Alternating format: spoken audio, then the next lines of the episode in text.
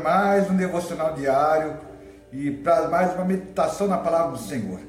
E o nosso tema hoje é ouvidos atentos. E o nosso tema está em Salmo 22, 24, que diz: Porque não desprezou nem detestou a dor do aflito, nem ocultou dele o seu rosto, mas o ouviu quando lhe gritou por socorro. Estamos muitas vezes questionando se Deus tem ouvido nossas orações. Vivemos situações em que parece que o mundo está desabando ao nosso redor e falamos: Senhor, escuta o meu clamor, escuta a minha súplica. Mas muitos pensam que não tem como que Deus está com seus ouvidos tampados. Mas o salmista fala que ele não desprezou. Deus não despreza ninguém, mas ele olha com um ar de misericórdia para a sua vida, para a minha vida, quando nós clamamos. Mas o Senhor quer que nós tomamos uma postura. Sim, uma postura de fé, uma atitude de fé que nós venhamos mudar toda essa situação. Você quer ver um paralelo no Novo Testamento com esse texto?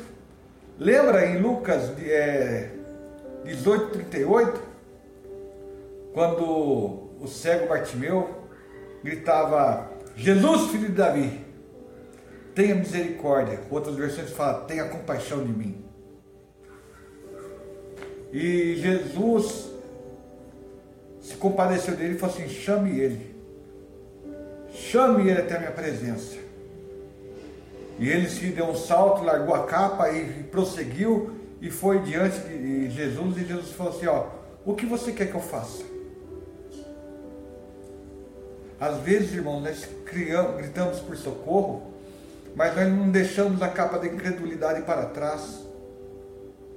Gritamos por socorro, mas não nos expomos para Deus aquilo que realmente queremos que Ele faça em nossa vida que Ele abra nossos olhos espirituais para que possamos ver qual é o bom caminho de Deus, qual é o propósito de Deus em sua vida e em minha vida, em meio a toda essa doidura que está ocorrendo.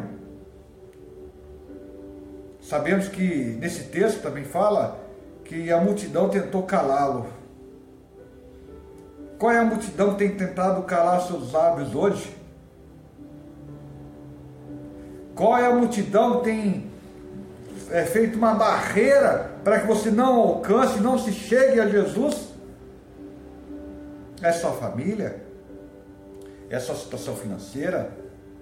Às vezes é saúde. Às vezes é a solidão. O fato de você estar recluso em si mesmo. Esta capa do orgulho e da vaidade. A capa do menosprezo, porque ele estava menosprezado. Mas sabemos que o Senhor, Ele quer abençoar. E quando Ele chama, temos que dar um salto de fé para estar diante dEle. O Senhor continua com seus ouvidos atentos para a sua oração. Sim, Ele continua.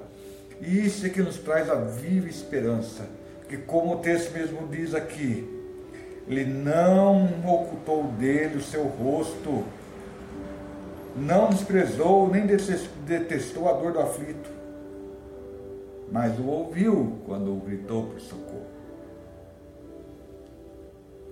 Irmão, não desista.